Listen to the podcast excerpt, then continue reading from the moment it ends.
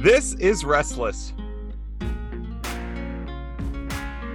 Welcome back to Restless, a post-mortem on what? Yes, the young, restless, and reformed. We still do that because I am Matt and I am again, after a long winsome winter, rejoined by Pastor Michael Bowman. Pastor Michael, how are you doing?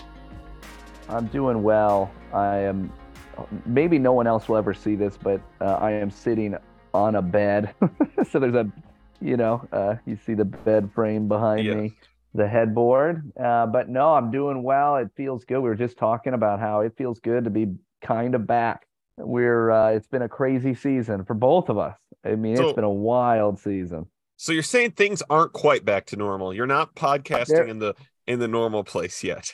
I'm not back, and you might be able to hear that with uh, you know, the I don't have my normal podcasting setup with me on the road. I'm on the road for a uh for a, a graveside service for a member of our church who passed away, and um, so it's not quite normal, but maybe we'll be back to normal shortly. Well, we are thankful that you are doing the work of a shepherd. So, Pastor Michael, there's something we need to talk about here that I did not check with you before, but I'm about to make an executive restless decision. Uh, so, everyone needs to listen. Pastor Michael, as you know, we are getting ready to live stream some watch parties for the Good Faith Debates for TGC. We are not quite at 200. We're very close. We're I've so decided close. Have One of our recently? I we're close. We're at about we're over 170. We're at like 175 or something. Uh last I checked. And you know what? We are going to send one of our subscribers a restless gift basket All right. after during our first live stream. We're going to choose a subscriber to receive could be could have some merch in it, could have some books, could be old YRR books we've signed, could be helpful books. It'll be full of stuff. And we're also going to send one to one of our patrons. So right now, everyone listening can go subscribe on YouTube for a chance to win. If you're like, man, one of 200, one of 210 is not a great chance for me, then sign up for the Patreon and move it to one of 40 for $3 a month. Three bones. You can listen to more of me and Elijah if you enjoyed us talking about The Chosen, which I know a number of people have. We've gotten a lot of great feedback on that show. So that's the executive decision, Pastor Michael. Love it. Love it. We want to give something away. So why not? Why not sign up? That's right. Help us help you. Now, Pastor Michael, there's someone who often helps us help the show. Um, and his name is Dr. Leighton Flowers. Uh, He's should he just be a co-host soon? um, Dr. Leighton Flowers, if you have any sense of humor, I think it, you you could enjoy talking to us on the show. Um, I don't know. I, I don't listen to you to know if you ever tell jokes. Um, but you and James White seem both to have a not super sense of humor kind of personality, which does. but we appreciate the things you share on the internet because it we does. do. help It show. helps us. It And really so- helps us. here as we are now out of winsome winter pastor michael i think it's important we're going to talk about something leighton flowers shared we're actually not responding to dr leighton flowers uh, but we are talking about a video clip he shared um, because we need to talk about a kind of calvinism that at least a lot of people are afraid exists. And leighton flowers doing his best to scour the internet for all such kinds of things found an example of what we what we will be calling unbelieving calvinism. A unbeliever professing calvinism and as the reason they do not believe the gospel because they have not been given the gift of regeneration by the holy spirit um pastor michael i i mean maybe am i wrong i just i think this is a thing people are afraid will exist if we talk about uh the kind of predeterminism included in the doctrines of grace. No, that's absolutely right. I I think so what often comes up when we're talking about Calvinism, what often comes up is, well, that is just fatalism. That's where it goes, right? It's just Right. fatalism. And um, some cage stage Calvinists don't help that any because when people say, well, that's just fatalism, they will say things like, yes. yes, you're right. Well, doesn't that just make us robots? Yes. It just it just makes us robots. God Well, can do what he wants. Boom. Right. It's- so it gets it, you know, to people's credit. Um, there are people that are supposedly, you know, espousing Calvinism that would um, lend some credibility to the claim that doesn't this just put us in a place of fatalism? And so I haven't watched the video we're about to watch, but um, it does, you know, it seems like some people may may take that, but in this case, it, it is different, and we'll talk about that, I'm sure. Let yeah, let let's start here before we even watch the clip. What Pastor Michael, will you quickly tell a young Calvinist what would distinguish the biblical doctrine of God's decree, as in that God has foreordained whatsoever comes to pass, his election, that he will save whoever he chooses, and he's made that predetermination before time began, and that our salvation, our experience of the benefits of Christ is dependent on the sovereign work of the Holy Spirit. How would you distinguish that for someone going, I heard Matt say those three things. That sounds a lot like fatalism. And I tell my friends that, and they get mad and I laugh because I'm a cage stage Calvinist. How would how, how would you help them understand that as different? Yeah. So um, maybe a, a place to start. There are several different places we could start, but number one is that it is true that all things are determined by the decretive will of God. And you are not privy to that, right? And you you are not God. And you live in time, in history, as a finite creature living out the story of life. What that means is that um, you don't live um, from that perspective, right? You don't live from Mhm. God's perspective, if that makes sense.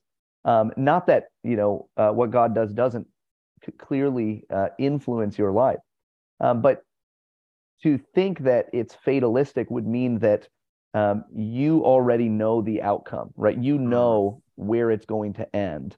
Um, but that is to say that you know the mind of God Mm. and His um, His predetermined will, but you don't. There are things you know. There are things He's given you to know, uh, but you don't know that.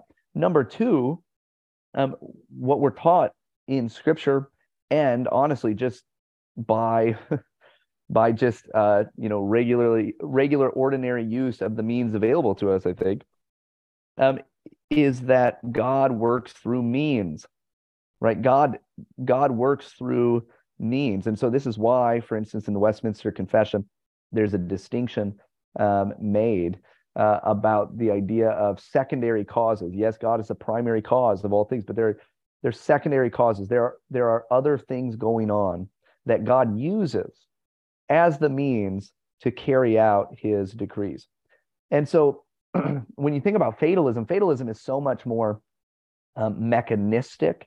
Mm. It's so just like it's like, you know, gears turning, they have to go this way. It's, you know, it's it's that's it. It's a it is a robot. It is a machine. That's not the kind number one, that's not the kind of God that we have. God is personal, right? He he is he is love.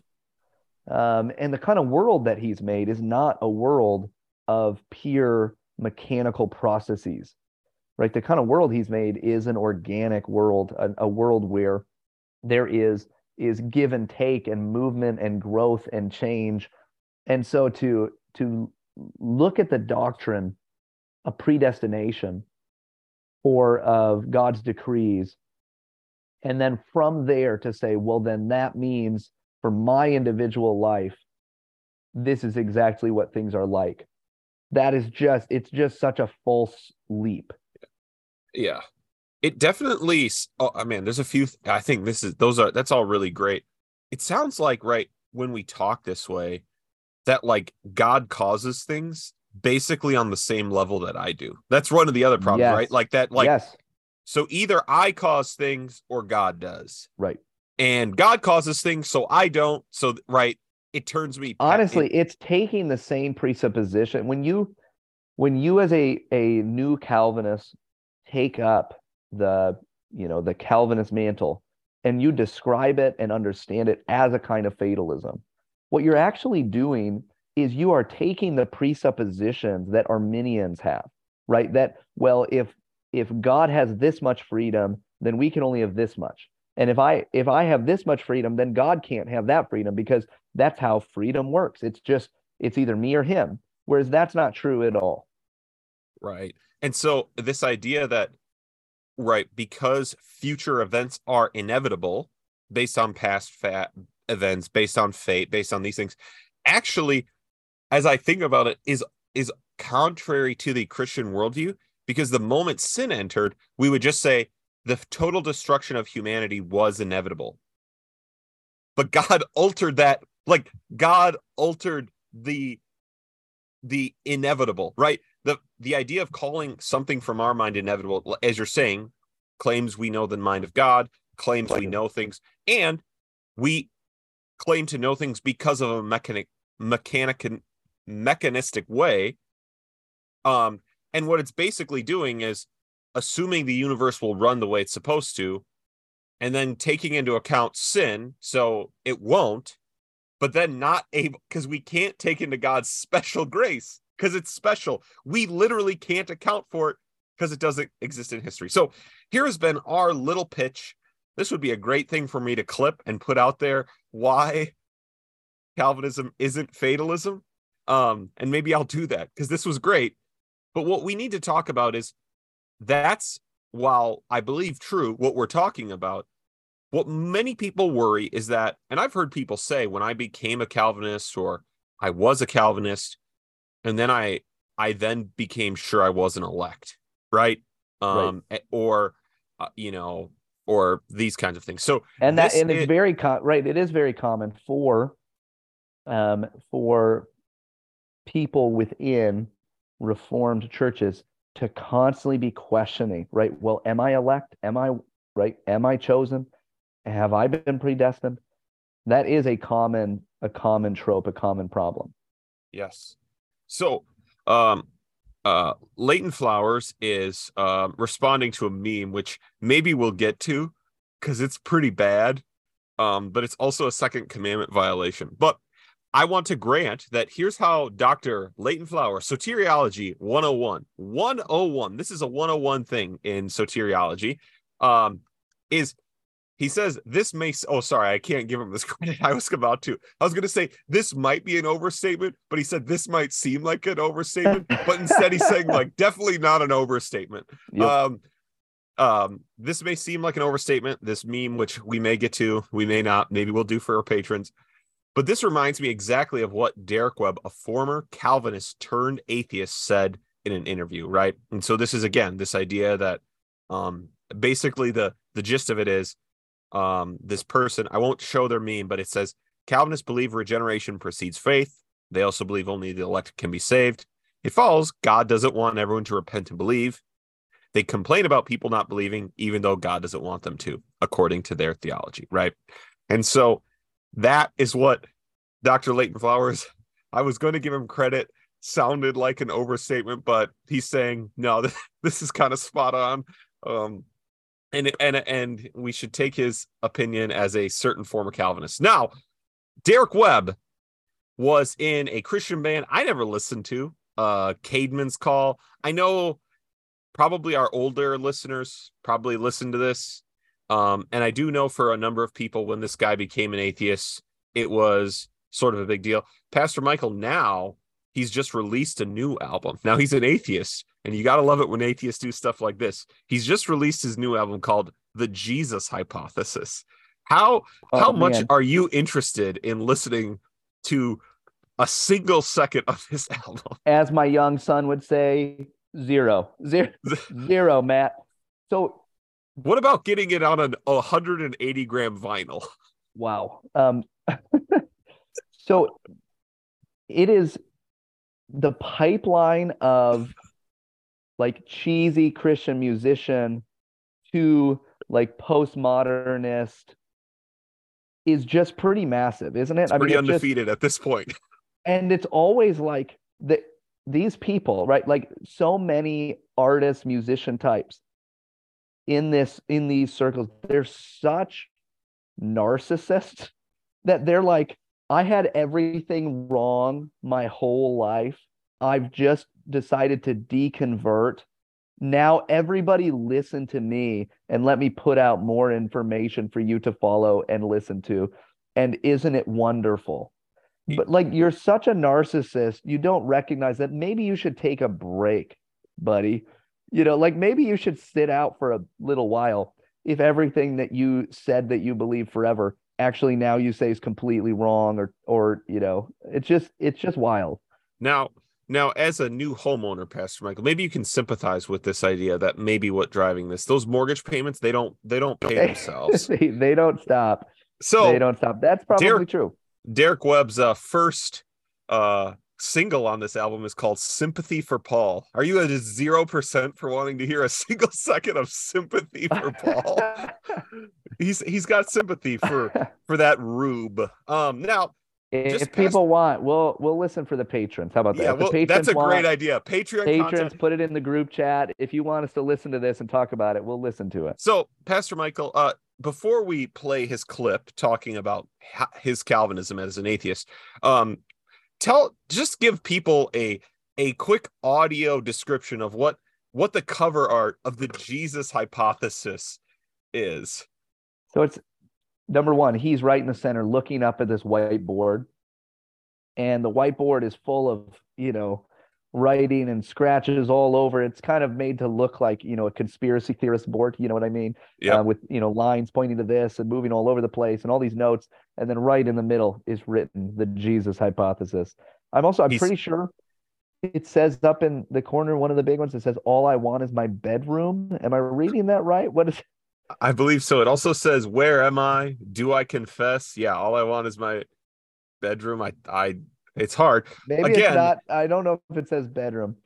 it's it's this idea of right now I, basically i think again what we're getting is he is re having to recraft his who jesus is to account for his atheism right like he can't throw away jesus so he's got to create a hypothesis for how to do it and maybe that is why he has sympathy for paul because he believes basically paul did the same thing but maybe what some if Jesus was actually just like me, an artist, the most important person in the world? that would be a common hypothesis so let's listen to Mr. Derek Webb in this interview and find out what um let our listeners hear what unbelieving Calvinism sounds like and um we will talk about uh why why this is a concern. And with my Christian friends who try to convince me this, I say, listen, like, I don't know why you're trying to I believe he's talking about his Christian friends trying to convince him please return to the Lord Jesus Christ and be saved like someone in his life loves him which we are thankful for those yeah, people. God bless you guys. persuade me. Because your own Bible says It's a gift. that it's a gift. It's the work of the Spirit, start to finish. It's a it's the, a rem- Who's this guy doing this interview feeding I- I feeding know. these bad ideas? um so it's and a it gift, looks like they're in some kind of a church, right? Of We- course they are. weird. right? Um so it's a gift. Here we go. So he's like, "Well, you can't persuade me because it's a gift." removing of a heart of stone and replacing with a heart of flesh. That is not something you can do for me. Yeah. So if it's true, we're both depending on the Spirit to show Yeah. up. I'm literally in the grave next to Lazarus, Yeah. waiting For to hear my, waiting, waiting to hear my name. Yeah. And I'm going to lay in there dead till he shows up. Yeah. Somebody asked me uh, near the beginning of this year of living Christianly, well, what would it take for you to believe? What would it take for you? Okay, so this some kind of maybe he's interviewing him on some kind of podcast called Living Christianly, where maybe an atheist tried to live like a Christian, which what a what a I don't I mean just like I I, don't- I don't have a good what a cringy idea, right? Like uh okay. Believe in God. Well, that's easy. God would have to give me faith yeah, because I um, can't yeah, reach out and Yeah. grab it. What it would take is a miracle. It would take a miracle. Yeah, it would. Like, and, and what, what, what, what does it take for a dead man to come out of his, to come six feet out of the ground? It takes someone to dig him out, Yep. to open the box and revive him. breathe into his nostrils. And, and the Bible makes it very clear that there is nothing less spiritually than that going on yeah. in So Pastor Michael, we have about 35 seconds left of this clip. Um, I mean, these guys are like, we are doing a we are doing a Bible study. We are talking right. about regeneration. We are talking about the gift of salvation, and we need it. We need it. Um, how? Wh- What's happening? What's happening here? Um, so this kind of thing always reminds me, uh, right now, especially coming off of of uh, thinking, especially about um, the death of Christ and his trial, and coming off of of you know uh, Palm Sunday and Good Friday and Easter, thinking about the hardness of heart of the Pharisees Mm, of a lot of the religious leaders in Jerusalem um, who like heard what Jesus said, who saw the things that he did, and still like refused to believe. mm, You know, who still just like it it still is on him, you know, it's still on him that they don't believe. Right? That's what that's what this comes down to, I think. Um, is the same it's the same heart. That heart of of using anything that you can to not believe right? To like you, are blaming him. It's his it's his fault that i don't believe. When the scripture if you actually knew the scripture you're speaking of right which speaks of him um, you would be able to hear the words repent and believe and repent and believe. Sure. you know like you could you could do that right now uh, but you are refusing to because of your hardness of heart Man, I'll just say, listening to this, trying to think of the right scripture this makes me think of. Listening, I'll just say, listening to this is terrifying, not because I'm like, oh no, how would I respond? But I'm like, Lord, I hope I like it just it's so blasphemous and yeah like evil that I that I am truly uncomfortable listening to someone speak like this. Right. And I'm just trying to put my finger on the exact the verses that this that this just like this remind this is like this is testing God in the most like terrifying way. right. Um yeah no it it is. It really is. Can and now again, let me just say um one thing we are missing here and obviously this is the this is the obvious thing we're missing is well why don't you repent and believe? Oh i'm dead and i need you know whatever. No no like you actually you are again short circuiting the Yep. biblical revelation because the answer is sin. Yep. Right? Actually no. The answer is you are rebelling against god. You are in sin not you know you are a narcissistic artist who has to die to yourself and believe in someone other than yourself get that's like that's what you have to do um, and you will refuse to do it because you love yourself more than you love him salvation, Absolute new life. new life from death to life. Yeah. And that's what would be required. Yeah. And and I I, I And I'm open with to it. I'm, I mean, I'm Oh, literally, yeah. I'm literally in the grave waiting to hear my name. Yeah, anytime. If that- if that's the Because if there is going to be a work of the Spirit going on, I want in. And I won't be able to resist it, and I can't call out for it. Yeah. I cannot coax him over. Yeah. Either my name is written in the book of life or it's not. Yeah. so they're waiting pastor michael they they couldn't be more interested apparently right yeah oh man it is it's just such a gross such a gross thing to do um to be so um it so i just preached on easter uh, uh about the disciples on the road to emmaus as they speak with christ and they don't recognize him.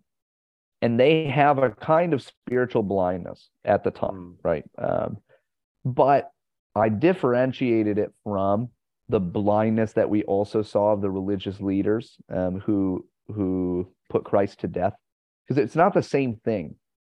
Because these disciples clearly are like there there is a level of I you know as Calvinists we're going to hate that I'm going to use this kind of a language, but there is something about them that is seeking, right? Like they are Mhm. they have a kind of belief they have a kind of willingness and desire to believe right whereas Yes. the religious leaders they knew that Jesus must be the Messiah, right? They he they heard what he said and they saw him raise people from the dead. They had those experiences that these guys are talking about, by the way. The the experience of it, like seeing it, experiencing it. Um, they didn't have it happen, you know, in their own heart. But they saw those things that I guarantee if you ask these two guys, hey, if you saw Jesus in the flesh and he raised somebody from the dead and said he was the Son of God, would you believe in him? And they would probably say yes. Oh, yeah. Um, but there were many who not only saw those right. things um, and did not believe, but they actively sought to kill him. Correct. Right. And the, so the idea that that is what you need to believe, or or like you know he's he's just not doing enough. That is exactly the heart of the people that killed Jesus Christ. And and yeah, let me just give one example so that our everyone listening can think about um, when Jesus healed a man with a withered hand on the Sabbath. It says they sought to begin to look for reason to arrest him. They seal yeah. him, heal a man, a miraculous healing in front of their eyes. We got to get this guy. Same with when when Jesus raises uh, Lazarus, Lazarus from the dead. Yeah, and Lazarus, both Jesus yeah, and they Lazarus. say we need to kill both of them now because yeah. people are gonna believe. yep, yep. It's just yep. wild, but that's this is the same. It it might not look the exact same, but it is the same kind of a heart. But they say when they talk like this, they act like they're those disciples on the road to Emmaus, right? Yeah. They actually desire to believe. It's not true. It is a lie, right? They are lying. We we live in this time actually where I think for many people, the people who often talk about being most open, I'm open. I you know like you know the most willing to dialogue and they tolerate. are the Pharisees. Yeah. They're yeah. the ones marching in pride parades. You know, yes. I mean, like they're the ones that are that are out in the streets, you know, out uh, you know, looking for man's man's attention. They are the narcissistic artists. They like that is who we're talking about. And and right, like even in Jesus' day, the Pharisees, oh, we we're coming to ask him a question, right? Like even that right. day, we're like, just asking. It's oh, it's just a, we're just questioning. Yeah. Is it wrong? Does God not want me to ask questions? Right. these are evil people like and they have to repent right and and lord willing they will right i mean paul did yep. so i mean it can happen it just like the idea that they are in the position of a victim is just so wicked yes all right let's finish this little clip and then we'll talk about uh, some some calvinist principles that i think will be helpful to people and uh yeah there's a point where I said, you know what, maybe maybe God made me and fashioned me for destruction. Yeah. yeah. And so there's nothing I'm going to be able to do to change his mind about it. So maybe it's all real and I'm just not chosen. Hmm. And so my Pastor Michael, um, Derek Webb has concluded perhaps God, who apparently, like again, this is the problem. Even the description of uh he's an atheist. Now, again, late Dr. Leighton Flowers, did you edit out something like well according to christians though i don't believe did you did you did you edit out where they say i don't really believe this but if i did here's what how i would think about this now if you did shame on you um but what again what this guy's professing is i understand the scriptures and i am a i am the romans 9 reprobate who is who is um who's headed for hell so Pastor Michael, which is, by the way, exactly the kind of excuse that you would expect from somebody that wants to live in their sin. like that, right? Of yes. course, they're going to use whatever they can. Of course, yes. they're doing that. So let's let's differentiate something, and, and then I'm going to go to the con- two parts of the confession that I think may be helpful. So number one, um, here's the thing I want to differentiate. There are some things they said that on a surface level are true. Correct? Like there are now I agree they have a evil motivation. Right. I agree these are um this is like plausible arguments, right? This is a selective use of scripture. Yes. But we we but what I do want to affirm and I'm not necessarily saying it about these people. I want to affirm there are people, there are carnal unsaved people that could read the Bible. And because God's sovereignty is so apparent, they could read Jonathan Edwards, they could read the Westminster Confession of Faith, and they could say, I understand this teaches, right, the following things, right? Yep. How is that person who is not believing, they understand on an intellectual level, how is that different than what we what we are affirming and describing and um and hoping people will will not abandon even as they leave the YRR. Yeah, so um I guess there are a lot of ways we could take this. Sure. Uh, but as you were talking, one thing that comes to my mind is simply the the missing element of grace. Hmm. Um, so again, it all sounds so mechanistic, and it sounds like God is just like it's it's malicious. It's just it's uh, you know, there's no love or care or reason behind it. There's no grace behind it. Um, that the character of God is one of just pick and choose, and that's as far as it goes, right? Like that's it. It's just very random. And um, whereas when we talk about you know Calvinism, right, one of the the shorthands that we often use talking about Calvinism is what the doctrines of grace, Hmm. because the emphasis that we put on God's sovereign will and salvation, we don't put that emphasis and Scripture too. By the way, when you read Scripture, the places where it puts the emphasis on on God's total uh, and absolute control and will. It is done so in the context of explaining how incredible his grace is. That's that is the context that he would, though we are dead in our sins and trespasses, though we are, um, we do and would refuse him, and we would, if he came into the world, put him to death. Yet, in his kind sovereignty, he changes our hearts, right? He he makes a way that we might believe. Hmm. And so that's, you know, that's just one thing I would say, I guess, that, that came into mind while you were talking. Yes.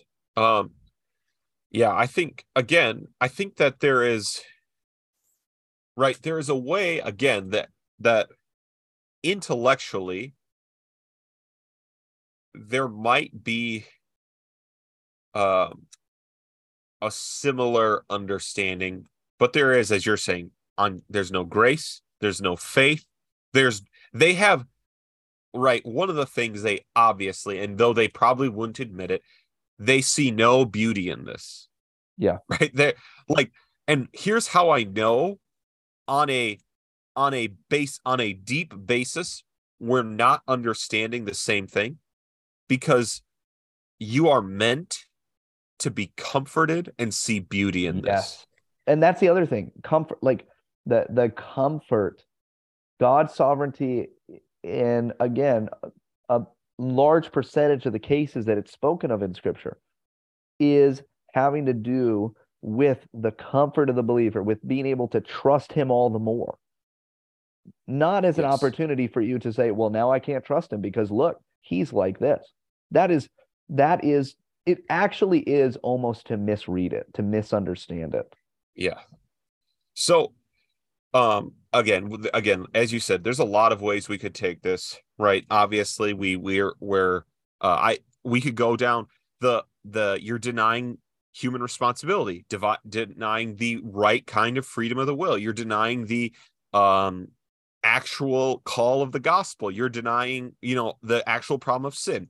But what I want to do is one when I hear this, there are two things I think of and w- both are from um, Calvinist documents in our understanding of certain things. Would you read the last section of of God's eternal decree um, from the Westminster Confession? That's section eight there. the doctrine of this high mystery of predestination is to be handled with special prudence and care that men attending to the will of God revealed in his word and yielding obedience thereunto, may from the certainty of their effectual vocation be assured of their eternal election. So shall this doctrine afford matter of praise, reverence, and admiration of God, and of humility, diligence, and abundant consolation to all the sincerely to all that sincerely obey the gospel.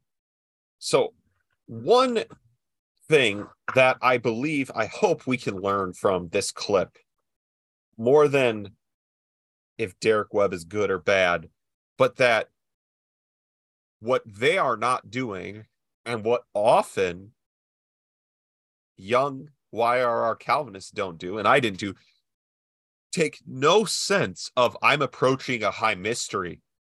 This must be handled with prudence and care. Yeah.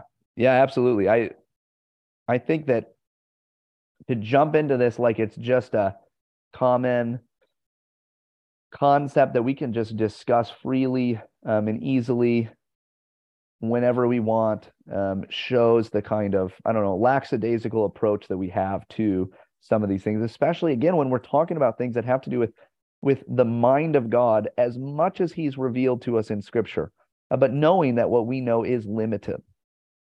And so while we don't agree with the lutherans that well they might say well we kind of believe these things but we don't talk about them because of certain kinds of dangers, like the one we watched in this video, we obviously say, well, God has revealed this answer. He has revealed it to us for a reason. And for example, the answers are things for our own assurance, right? Um, having obedience, admiration, right. praise for God, humility. But we approach it as we approach something high and holy and we don't um you know like even the old driscoll duck duck damn while it was a it seemed like a glorious moment to own some postmodern people um yes.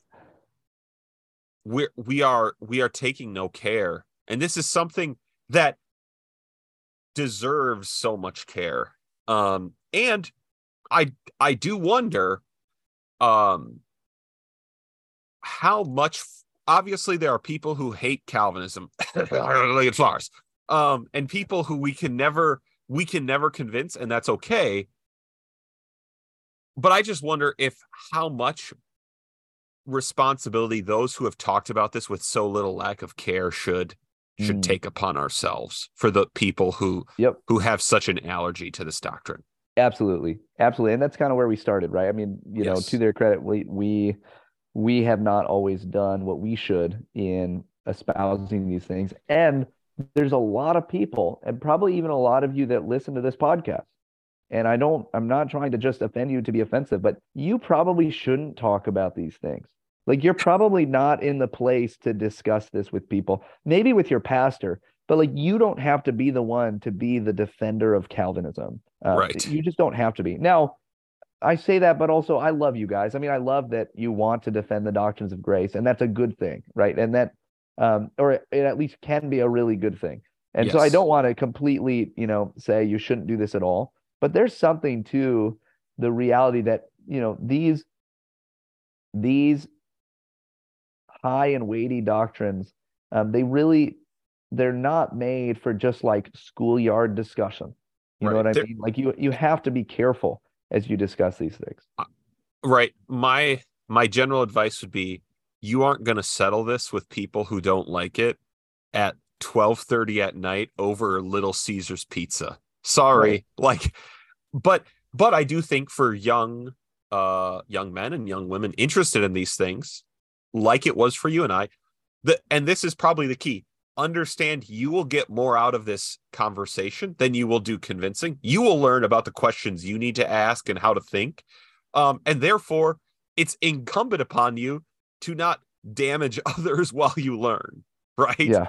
That's that's the key. Now, here's the final thing we I want to talk about with these these men. Now, I don't know about the other guy, but I do know this about Derek Webb.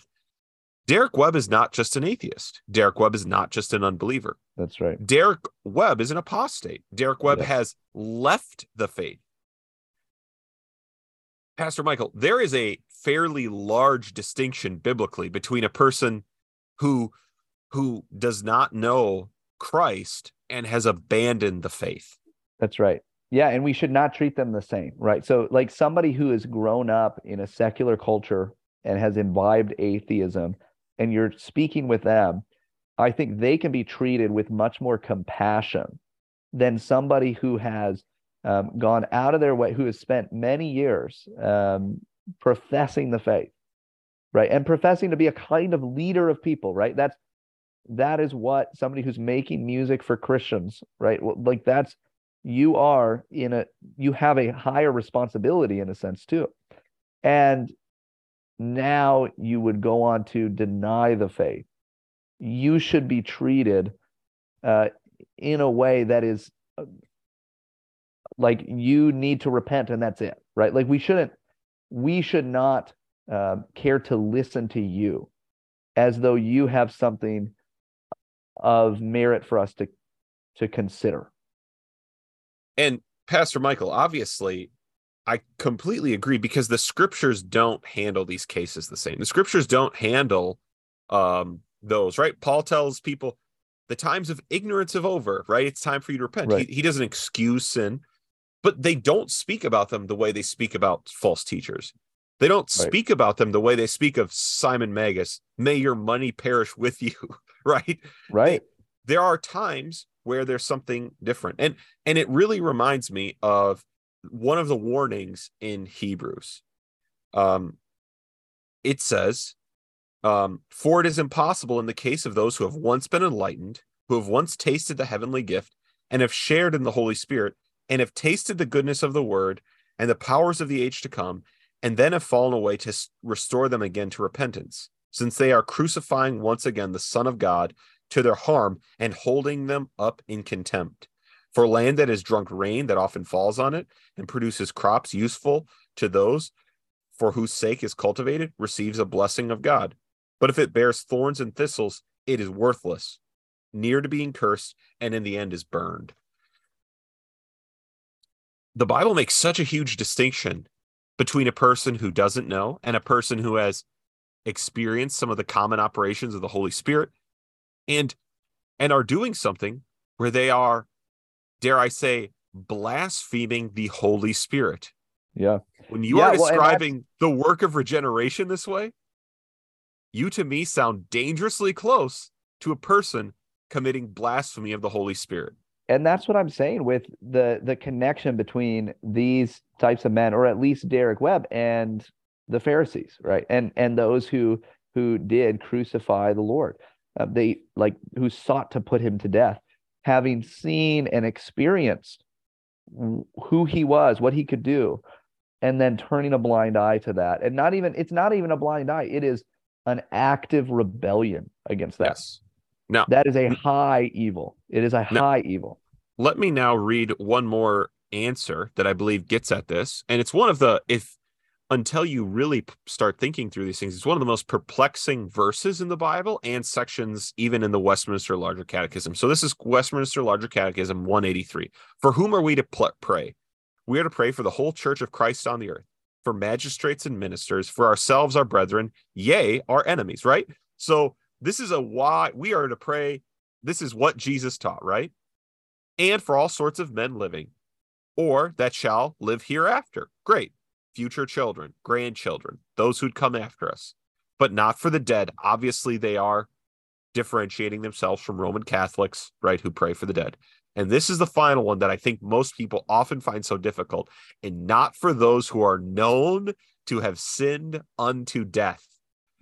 And it's a reference to um, John 5 16. If any man sees a brother sin a sin which is not unto death, he shall ask, and he shall give them life, and they shall not sin unto death. There is a sin unto death, and I do not say to pray for those who commit it. Now, we need to be careful again because we are in very careful areas, which is why the confession even says only those who are known. It, it is trying to make this so careful, so cautious. Now, John is likely referencing this unpardonable sin, the sin against the Holy Spirit Jesus teaches in Matthew 12, Mark 3. Now, we should say it's not that this sin is so great it can't be forgiven, but because the way you are speaking cuts you off from repentance and faith, right? Yeah. You can hear in their voice, they're refusing repentance and faith. Right. It cuts you off from the possibility of, of what would give you life. That's right.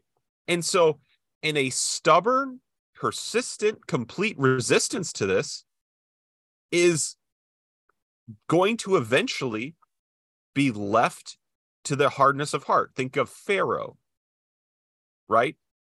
Um, and and and this is um, and and then therefore, since salvation in this case would be impossible, it is not God's will that they be prayed for.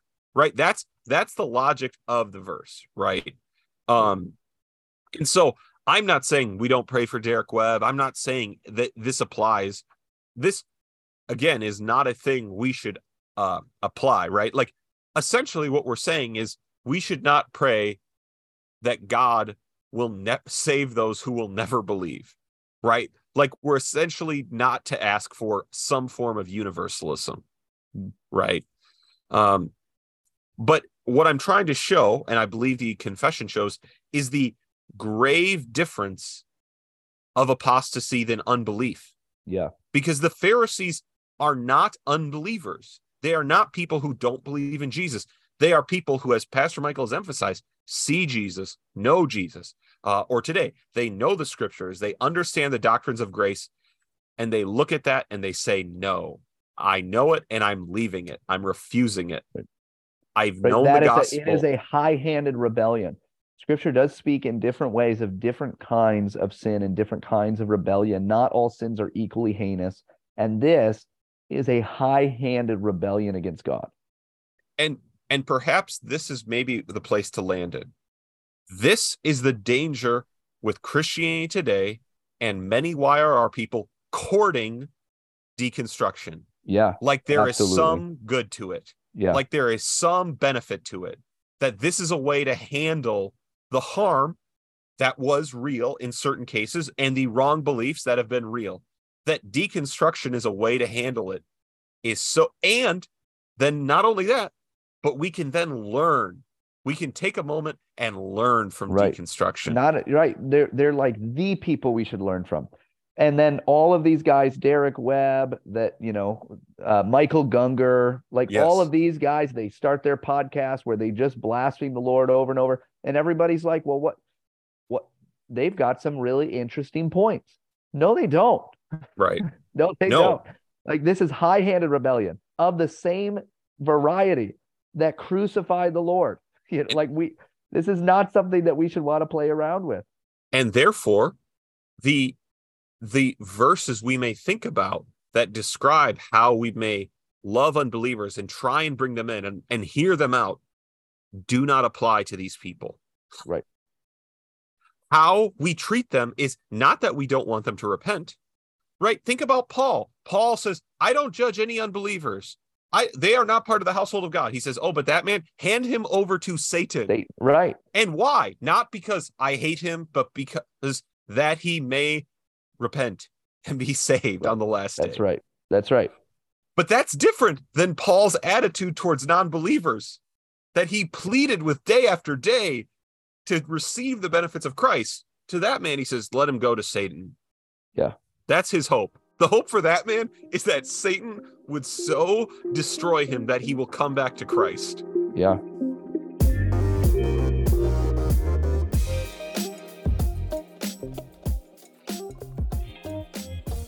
Pastor Michael, Winsome Winter is over.